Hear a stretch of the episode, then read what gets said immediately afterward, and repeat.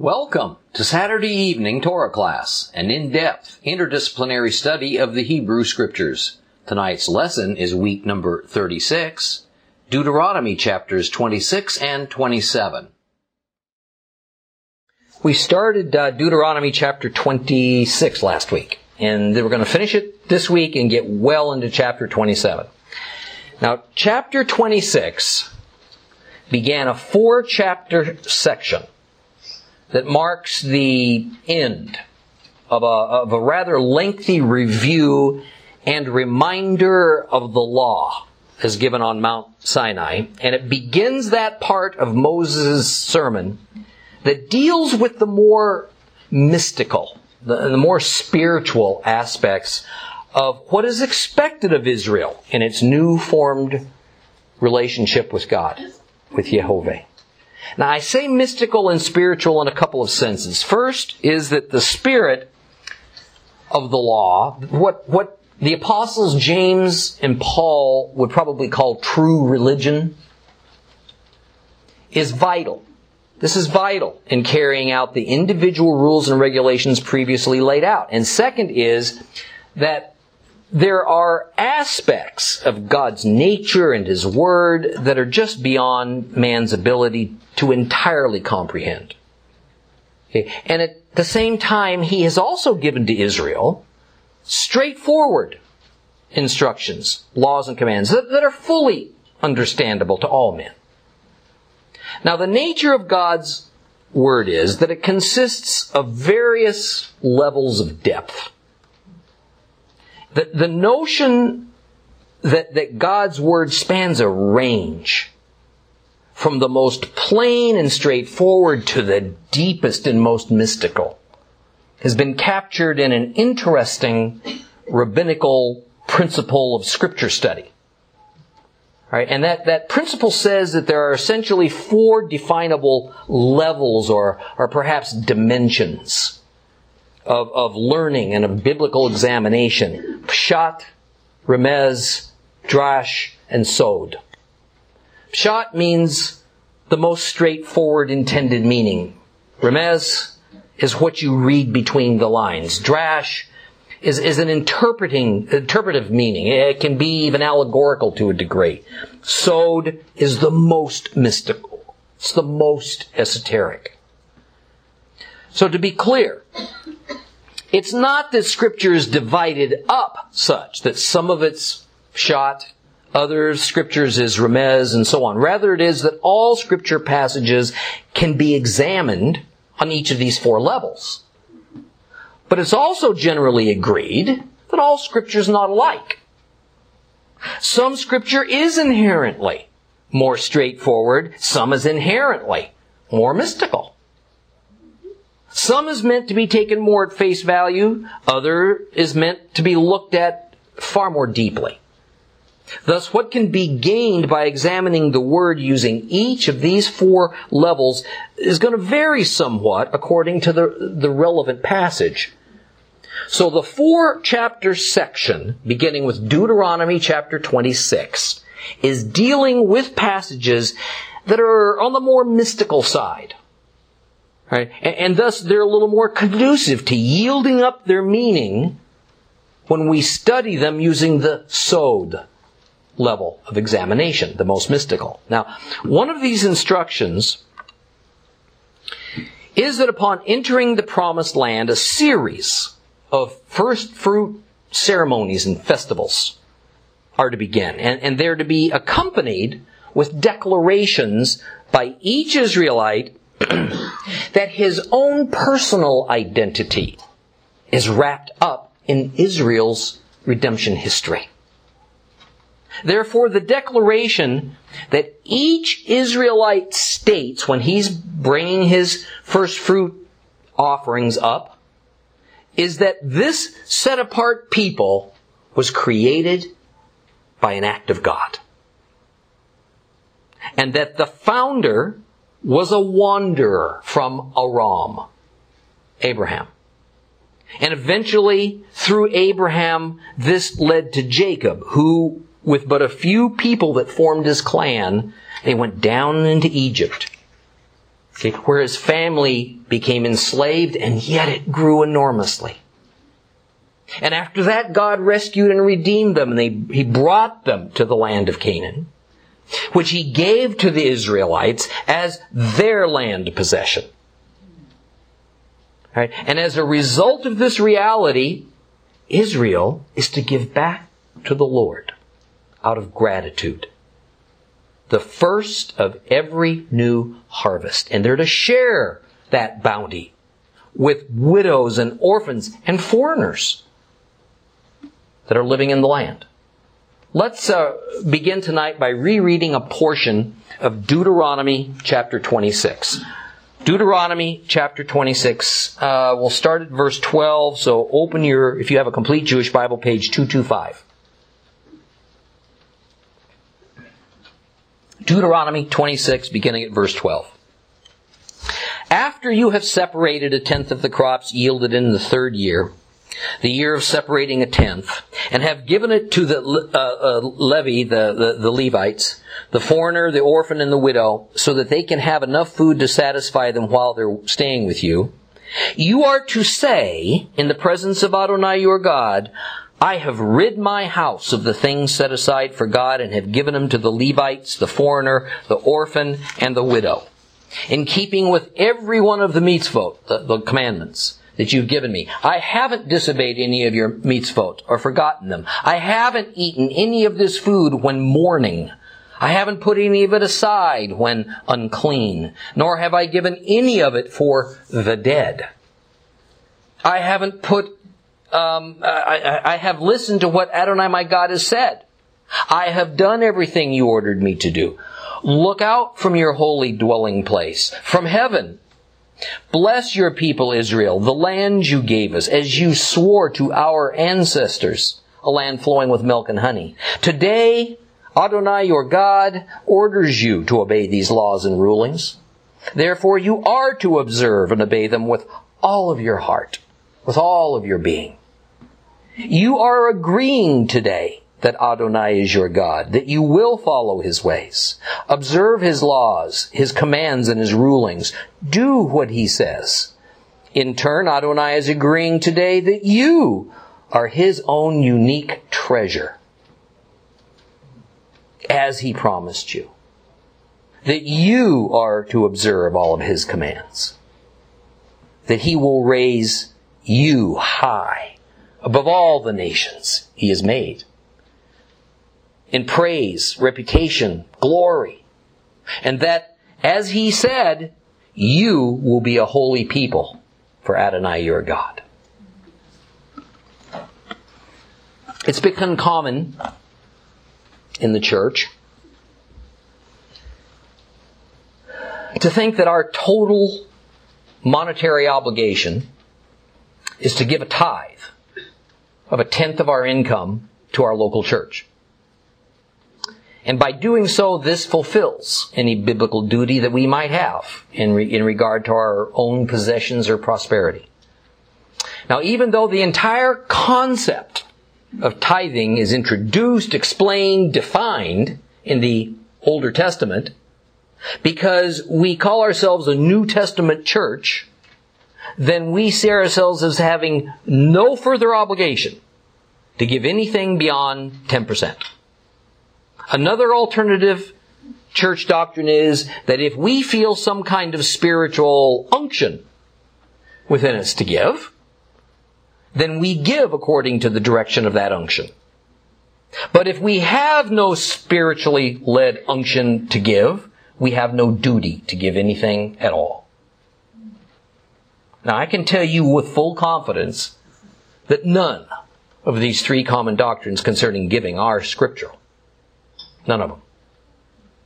As we've seen in the earlier books of the Torah, there were several kinds of giving and tithing that all operated simultaneously.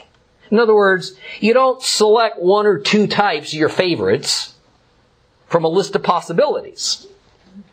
Choose one from column A, one from column B. New. Each type was to occur at its prescribed time for its prescribed purpose. One was to offer sacrifices of animals and grains to God at the altar for various reasons. Then where there were the first fruit ceremonies that occurred multiple times during the year. In addition to that, there was support for the tabernacle and temple workers and the infrastructure uh, that the giving of money uh, for vows supported. Right? In addition, there was support for the poor, support for the needy. And this is hardly an exhaustive list of the several kinds and purposes of giving obligations that were called for. Later, when the apostles were out preaching and teaching the gospel, Paul argued that it was the duty of the messianic community to support these evangelists just as much as they supported the temple. Now please notice that this was not that they were to stop supporting the temple in order to support the bearers of the good news. They were not to merely shift their giving from one designated purpose to another. Okay? It was to be in addition to all the other forms of giving prescribed by the Torah.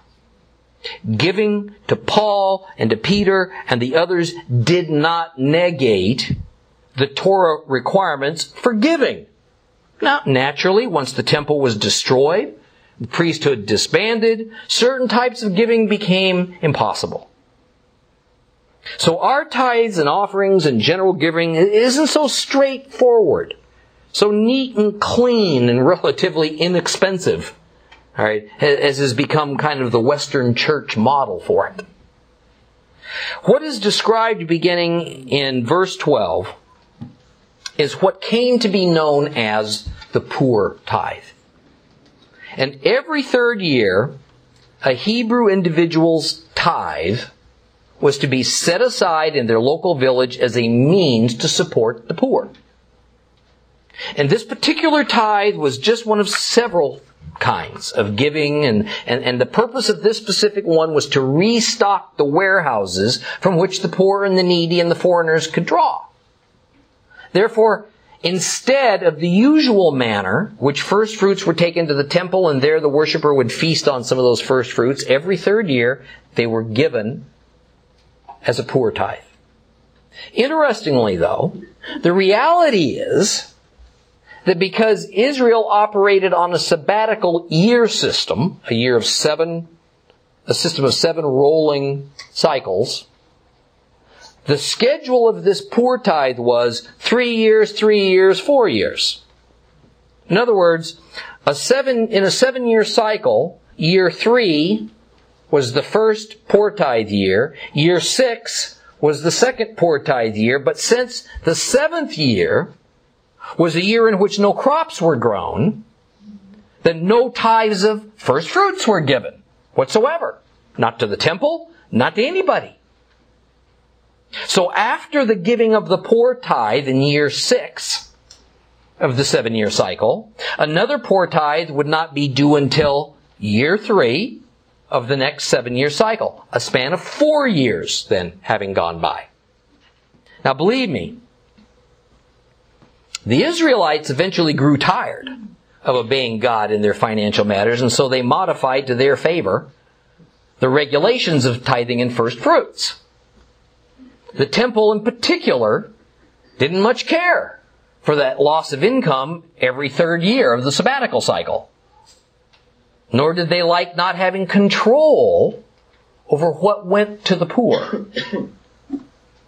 So about a century before Yeshua was born, the high priest John Hyrcanus, who was an illegitimate high priest, by the way, that had been installed by the Hasmon family, he declared the abolition of the poor tithe. The modern church has kind of picked up on this, and many of the largest denominations require that all of its members' tithes and offerings go to their local church, and then that church leadership will decide how it's to be doled out. Well, when giving the poor tithe, the farmer is to make a declaration to the Lord, more or less in the form of a vow. And the farmer first states that he has indeed offered up that portion of his produce that was set aside for God, and he's held nothing back. Now, this may sound like a harmless nicety or a bit of a formality, but the reality is that this is all about the inherently dangerous situation of dealing with God's holy property. That which is set aside for God is His, even before it's physically given to Him in some kind of ceremony or ritual. Now we see that principle that I just spoke of developed early in the Torah. At the moment that a worshiper even mentally selected a particular animal that he intended to offer as a sacrifice, the ownership of that animal essentially transferred to Yehovah. God's holy property is a sensitive matter to him, and those who try to misappropriate his holy property often suffered the death penalty. This hasn't ended, by the way. We recently looked at the story in the New Testament of Ananias and uh, Ananias and Sapphira, a believing husband and wife team who inwardly determined to sell a piece of property they owned and then give the proceeds to the messianic community. However, in secret, what they do? They held some of it back. When questioned by the church leadership whether they had actually given all the proceeds, they answered, yes, we did. A lie. God killed them instantly for it. Folks, New Testament times, it didn't end. So you see from this declaration that the farmer makes in Deuteronomy 26:13 that indeed he's held nothing back from the holy portion set aside for God, it is precisely the same form that was used in the book of Acts to question Ananias, Ananias and Sapphira. To hold back that which has been promised to Jehovah is to misappropriate holy property. Malachi says it is to rob God. The next portion of the declaration is that the worshiper has donated the first fruits as a poor tithe to fulfill all of God's commandments concerning the giving of first fruits, therefore properly discharging his obligations as prescribed by the law. Verse 14 then begins a series of statements as part of this vow declaration the worshiper makes to God, in which the worshiper says that he has handled this holy portion accordingly while it's been in his house. Now, now there's more to handling God's holy property than simply uh, giving it up when it's called for. It can be defiled by misuse in the interim. Now part of the reason for this vow statement and some of the others is that because this tithe was taken to the local storehouse instead of being given to the priests. So there were fewer checks and balances. When given to the temple in normal years, priests inspected the produce to be sure of both the quality and the quantity. If the quality was not up to snuff or the quantity was suspect, the priest wouldn't accept it. He'd turn that worshiper away. But here with the poor tithe, there's a lot that could be done in secret. You can imagine how easy it would be for a giver to give less than the best of his produce when he knew it was going to the least valued people in this society, not to the temple. Likely nobody would be any the wiser. And the first of those statements that he makes it's kind of like a vow. Is that he has not defiled this poor tithe offering by eating a portion of it while it was, while he was in mourning. In other words, a mourner has, who has been in the same tent or house as a corpse becomes unclean. And if a mourner, mourner, while he's in an unclean state, should eat a portion of that offering that had been set aside for God, even if in good faith he replaced what he had eaten at a later time, then that entire holy portion was now defiled. It was no longer suitable for tithing. Remember, contact with something unclean infects that which was formerly clean.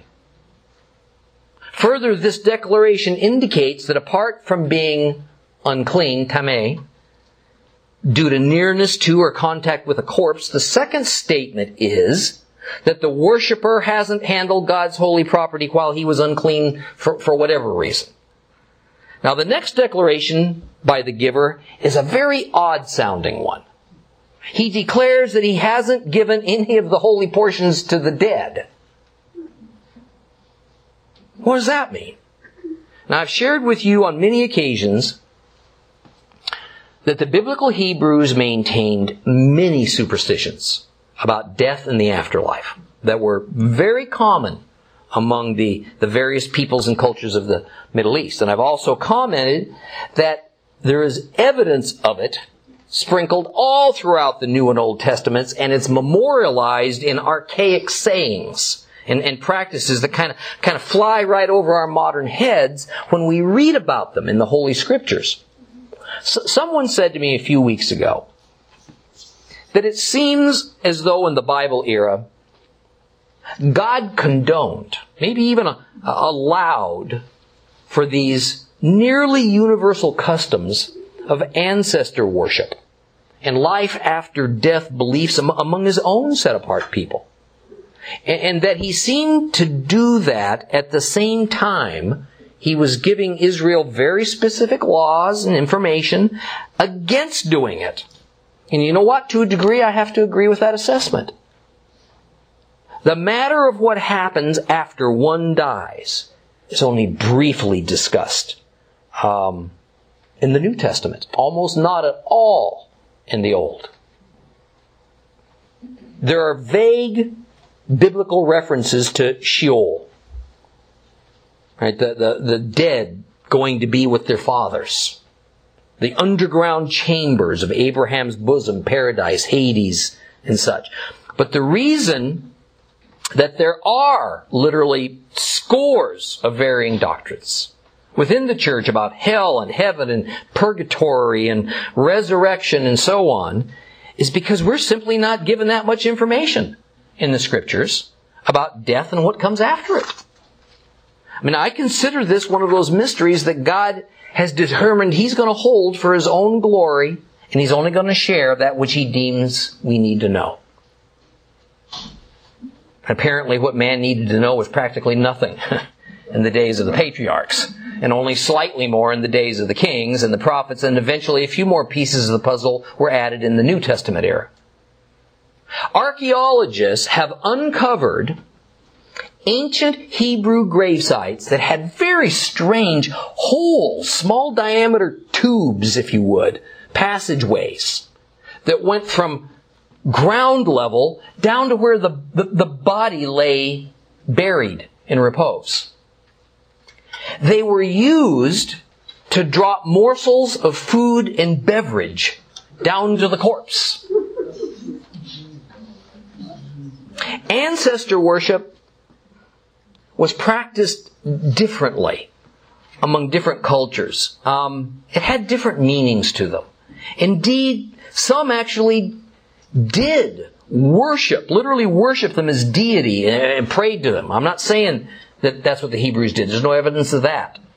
Other cultures didn't offer worship to them. They just simply decided that some essence of that dead person lived on, and so certainly they had a need to eat.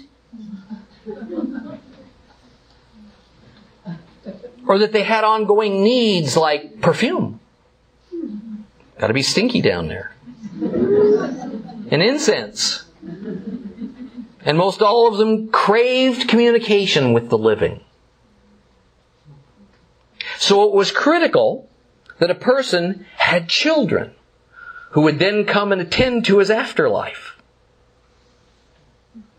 And during almost all of the biblical era, a significant section of the Hebrew society practiced this custom in, in, in, one way or another. Now, with that bit of information,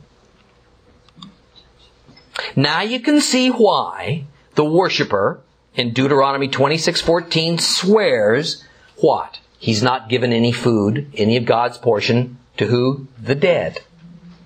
That's what they're talking about. It's not that the normal practice of giving food to the dead was necessarily being prohibited by God. It's that any kind of contact with a grave site automatically defiles the worshiper. And so if the food dropped down that hole to the body came from God's holy portion, then that powerful uncleanness that comes from death would render whatever that worshiper had set aside as his tithe to now be unworthy to be given to God. That's the principle. In verse 15, the focus now of the statement shifts from the individual to the nation as a whole. Now, I've mentioned on numerous occasions that while in biblical Hebrewism, the focus is more on the community of Israel as a, as an entity, and the, and the role of the individual is primarily as a member of that community by biblical Hebrewism. In Christianity, we tend to focus almost entirely on the individual. The community of God in Christianity plays a lesser role than the individual. Well, in this mystical four chapter segment of Deuteronomy, we're going to see more attention paid to the individual worshiper than any place else in the Torah. Now, not surprisingly, at the end of this series of vow declarations by and for the individual worshiper who's giving his, his offerings, verse 15 gets back to the more typical Torah format of placing the role of the whole congregation as above that of an individual worshiper. So the worshiper finishes by asking God to bless all Israel as a result of each individual worshiper displaying their proper obedience to God's command. Next, Moses states that the key to pleasing God is to faithfully adhere to his rules and regulations with all your heart and soul. This, of course, reminds us of the great commandment that supports all other commandments. To love the Lord your God with all your heart, all your soul, all your strength. Remember, remember, in the biblical era, heart means mind. The idea is that every aspect of our being is to submit to the direction of the Lord at all times. This certainly punctures the modern Western notion of separation of church and state. Or the compartmentalization of human activities into the religious and the secular. That's now kind of accepted as the politically correct view.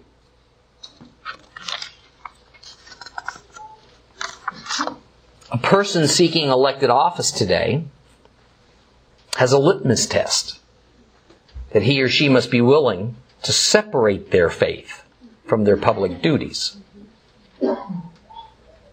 Even mentioning God is today cause for suspicion, if not absolute disqualification, to hold public office.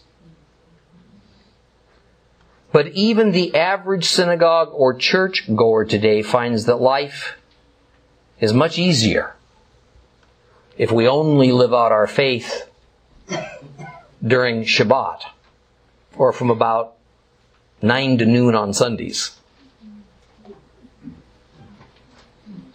But then put that shelf back on the faith, that, that faith back on the shelf rather, for all, all the rest of the week. Life's just a bunch easier that way. Now, verses 17, 18, and 19 are very powerful ones in my estimation. First, they fully demonstrate the mutual nature of covenant relationship that's been established between Israel and Jehovah by means of the uh, uh, Mosaic covenant. Second, these verses finalize the acceptance of the terms of the covenant by both God and by Israel. Third, a summary of what precisely each side has agreed to is presented. And the Lord says that Israel's already agreed to the covenant. Individual by individual. And that means that Israel will walk in his ways, Israel will observe his laws and commands, Israel will obey God. And the key to understanding this is that Israel has agreed to more than just an intellectual assent to God's rules. They've agreed to hold it in their hearts in a way that brings about action. And in return for Israel's intellectual assent and action to demonstrate their faithfulness, Jehovah covenants that as of this moment, Israel is his treasured people above every people and nation on earth.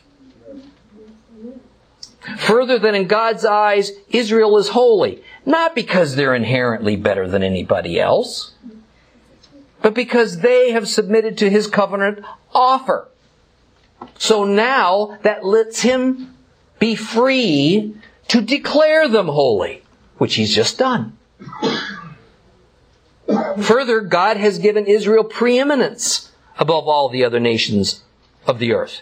And again, it's not that the rest of humanity doesn't matter to the Lord. Rather, it is that He's given Israel priority status. It's just like the pattern that was demonstrated among the tribes of Israel. All of Israel is holy, but the Levites have been set apart. They've made a step above and thus a step holier than common Israel. Further, from the tribe of the Levites, a clan of priests was set apart from them, declared a bit more holy than the common Levites. And then from among the clan of the Levitical priests, the family of the high priest has been set apart and made the most holy of all the Israelites. You know, I, I have such a bittersweet feeling about this declaration of God. I know that He keeps His promises. And though thousands of years pass, the return of the Jewish people to their homeland proves that He never changes, He never forgets. But I also have such trepidation and heart sickness over my brothers and sisters in the faith who are worse than blind to this never ending promise of God that Israel is and shall remain His precious treasure. Way too many steadfastly insist that God has abandoned His treasure Israel in favor of, of the church, a Gentile church. Folks, if God can do that, think about this. If God can do that, why would we think that at some point in another newer revelation he wouldn't abandon the church for something else or somebody else? If his promise to Israel was forever and he broke it, what does that mean for us?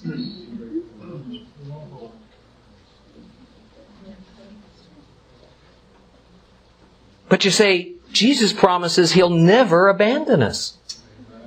Well, that's essentially the same promise the Father made to Israel. He recorded it in numerous places throughout the Old Testament. So if we can find an excuse for the Father to permanently abandon his people Israel, then we can certainly contemplate a situation whereby Jesus can permanently abandon his followers. But the really good news is that neither has the Father given up on Israel, nor will Yeshua give up on us.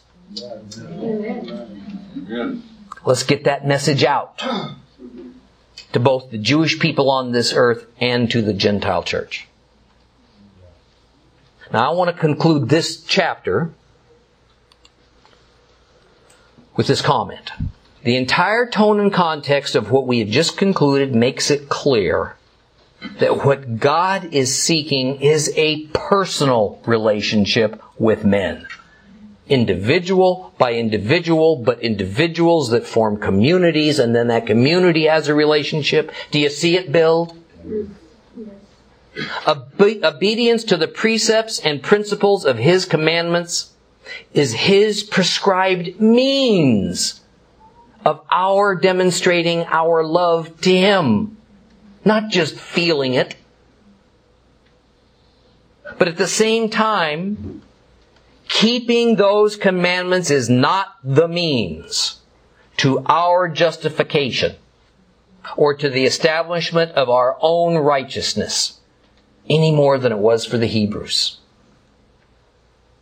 Only when one follows God in a heartfelt way, only when one makes our relationship with Him the focus of our lives in love and submission, only when one is redeemed by the only Redeemer there will ever be, does doing the commandments have any meaning at all. Let me remind you that before the law, the Torah was given, Israel was already redeemed. Weren't they? God didn't say to Israel, let me give you the law, then we'll see how you do. And if you meet my standard, then I'll redeem you. No. The pattern is, he first redeemed them from Egypt, then he gave them the law. Redemption first. Then you're equipped to be obedient to the commandments. It was that way in the Old Testament. It's that way in the New. Let's move on to Deuteronomy chapter 27.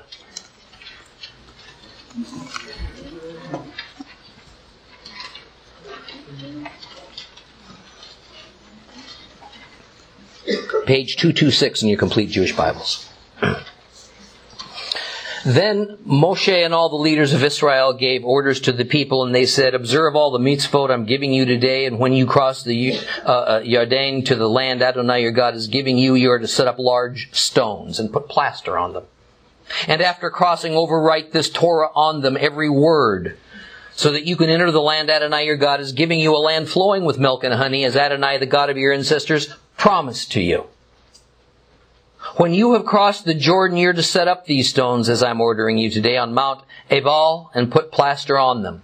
You are to erect an altar to Adonai your God, an altar made of stones. You're not to use any iron tool on them, but you're to build the altar of God your Adonai of uncut stones. You're to offer burnt offerings on it to Adonai your God. You're to offer sacri- you're to sacrifice peace offerings. Eat there. Be joyful in the presence of Adonai your God. You're to write on the stones all the words of this Torah very clearly. Next, Moses and the Kohanim, the priests who are Levites, spoke to all Israel and they said, Be quiet and listen, Israel. Today you have become the people of Adonai your God. Therefore you are to listen to what Adonai your God says and obey his commands and laws which I'm giving you today.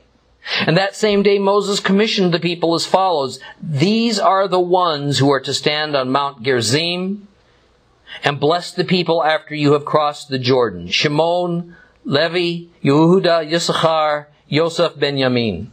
And while there, uh, and uh, while these are to stand on Mount Ebal for the curse, Reuben, Gad, Asher, Zebulun, Dan, Naphtali. The Levites speaking loudly will proclaim to every man of Israel, a curse on anyone who makes a carved or metal image, something Adonai detests, the handiwork of a craftsman, and sets it up in secret. All the people are to respond by saying, Amen. A curse on anyone who dishonors his father or mother. All the people are to say, Amen. A curse on anyone who moves his neighbor's boundary marker, and all the people are to say amen. A curse on anyone who causes a blind person to lose his way on the road, and all the people are to say Amen. A curse on anyone who interferes with justice. For the foreigner, the orphan, the widow, and all the people are to say Amen. A curse on anyone who has sexual relations with his father's wife, because he has violated his father's rights. And all the people are to say Amen. A curse on anyone who has sexual relations with any kind of animal and all the people are to say amen. A curse on anyone who has sexual relations with his sister, no matter whether she's the daughter of his father or of his mother, and all the people are to say amen. A curse on anyone who has sexual relations with his mother-in-law. All the people are to say amen. A curse on anyone who secretly attacks a fellow member of the community. All the people are to say amen. A curse on anyone who accepts a bribe to kill an innocent person.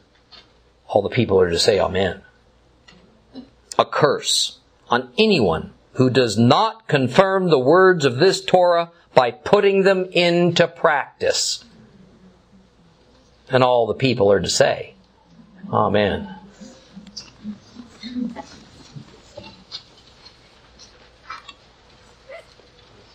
This is one of those places in the Bible that's a very major bother to Torah scholars.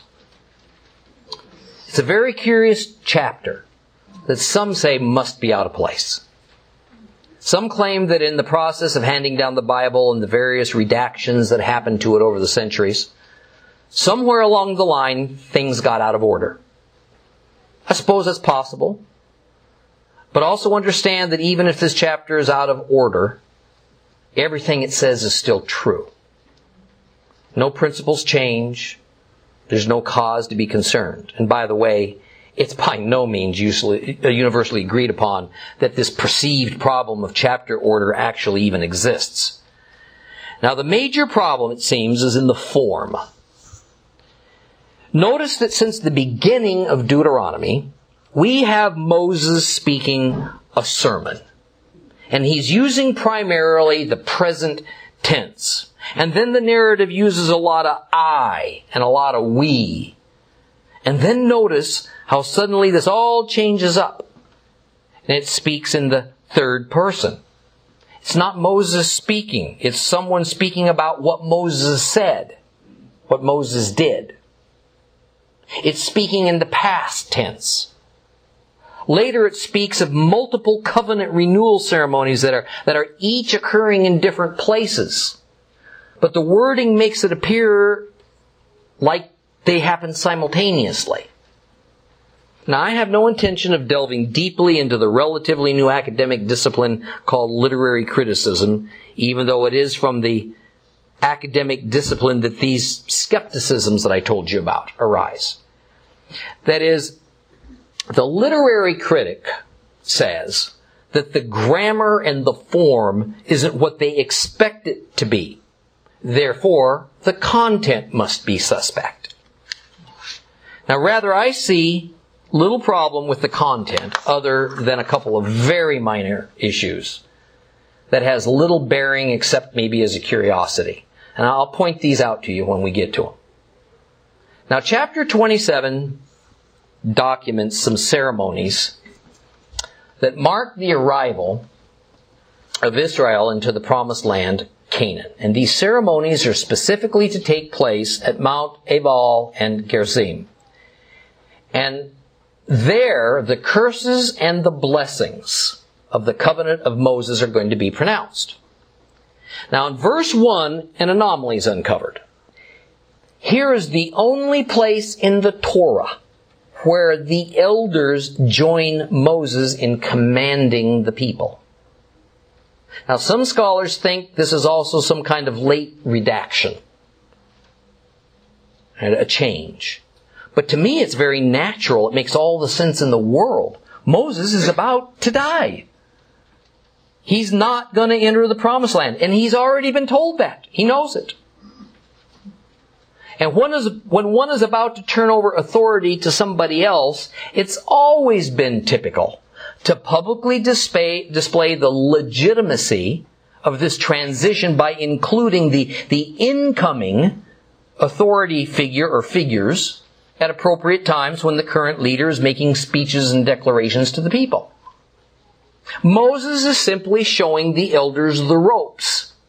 And he's demonstrating to the people what it's going to look like when he's not around.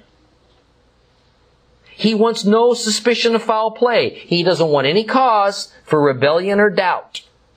It's going to fall to Joshua, the priests, and the elders to rule Israel in only a matter of days from the time of this sermon that we're reading. There'll be no more Moses after that. Here's where we encounter another difficulty. Verse 2 says that as soon as Israel crosses over the Jordan into Canaan, they're to erect these large stones as memorial markers. The problem is, it says they're to erect them at Mount Ebal, even though they crossed over the Jordan down near Jericho. Mount Ebal is a solid 30 miles north of Jericho as the crow flies. But due to the ruggedness of the air, it's gotta be at least a five day journey between those two points. So where it says on the day you cross the Jordan, they are to set up these stones on Ebal, that, that would seem impossible to accomplish considering where they crossed. Well, in light of what we read elsewhere about this historic event, though, likely what we need to take this phrase to mean in a more common sense is once you've crossed the Jordan, after you've gotten over the Jordan. In other words, it's just a common way of speaking that means to do it expediently after you get across the Jordan. It doesn't mean to do it before the sun sets on the day you step over the Jordan. Now the Israelites are told that they're to coat these large flat stones with plaster. And then they're to inscribe into that wet plaster the words of the Torah. Now first let's recall that while we tend to use the word Torah as a, a technical title for the first five books of the Bible, in fact it's also a generic word that simply means instruction or teaching. The command then is not to write the entire contents of the book of Moses on these plastered stones. Okay. Rather, it is to write the high points of Moses' sermon in Deuteronomy, the one that he's just been giving. Primarily this general list of blessings and curses that we're right in the midst of having pronounced for us. Now, writing on plastered rocks wasn't something employed by all cultures, and certainly it was not employed by nomads. Okay. But writing on plaster was a usual and customary way of memorializing important edicts and events in Egypt. This procedure would have been totally familiar to the Israelites. Anyone who's been to Egypt will notice that all these beautiful carvings that we see with all these hieroglyphs are all in plaster. Besides the large amount of writing that was being called for, this could be accomplished in a fraction of the time by doing it into plaster, as opposed to kind of chiseling it out, alright, on hard rock. Well, in addition to setting up these enormous embossed stones with the words of Moses on them at Ebal, they were also to build an altar for sacrificing to Jehovah. And the stones were to be carefully piled up to create a usable altar, but they were not to be formed and chiseled into perfect shapes using iron tools. The building material for the altar was to be only of natural stones, just as they were found lying on the ground. Now, Mount Ebal and its twin mountain Gerizim were located in the old stomping grounds of the patriarch Abraham.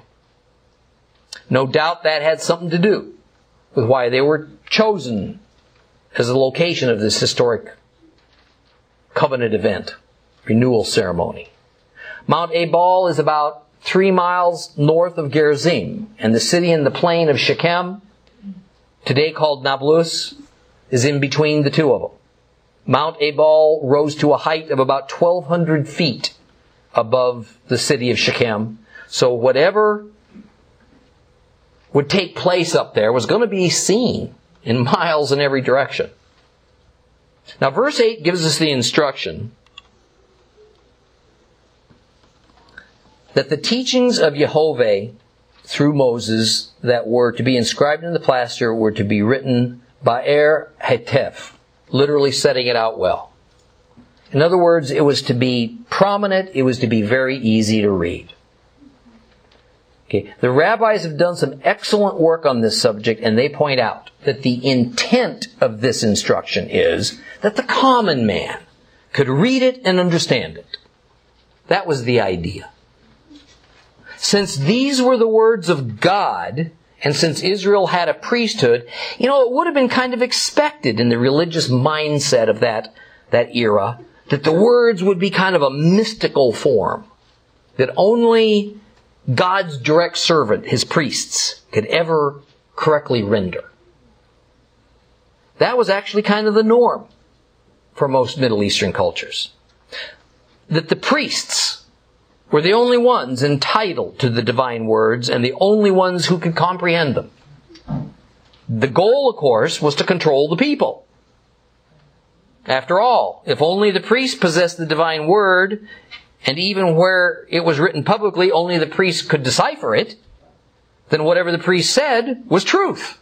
There couldn't be any dissent. These plastered stones, written plainly upon, were monuments to demonstrate that the Word of God was to be possessed by all Israel, not just one privileged class of people. Now we've all studied, at one point or another, the European Inquisition in school. And the heart of the matter of the early Inquisition was that certain people outside of the institutional church began to acquire copies of Scripture. Lay people wanted to read the Word for themselves. Some cases was because they didn't trust the church anymore. Those people were considered criminals, as only the church authority was allowed to have Scripture because they were the only ones, supposedly, with the divine knowledge and authorization to interpret the divine word. If the people at large actually possessed scripture, then church control over the people would be a whole lot more difficult.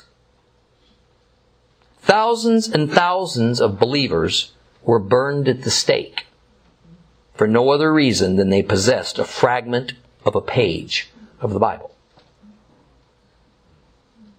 Now, while in time those laws against owning scripture were abandoned, another transition began in more modern times, whereby even though Bibles are cheap and plentiful, people lost interest in scripture and have been encouraged to accept the denomination's articles of faith or doctrinal pillars instead of spending the time to study God's Word themselves.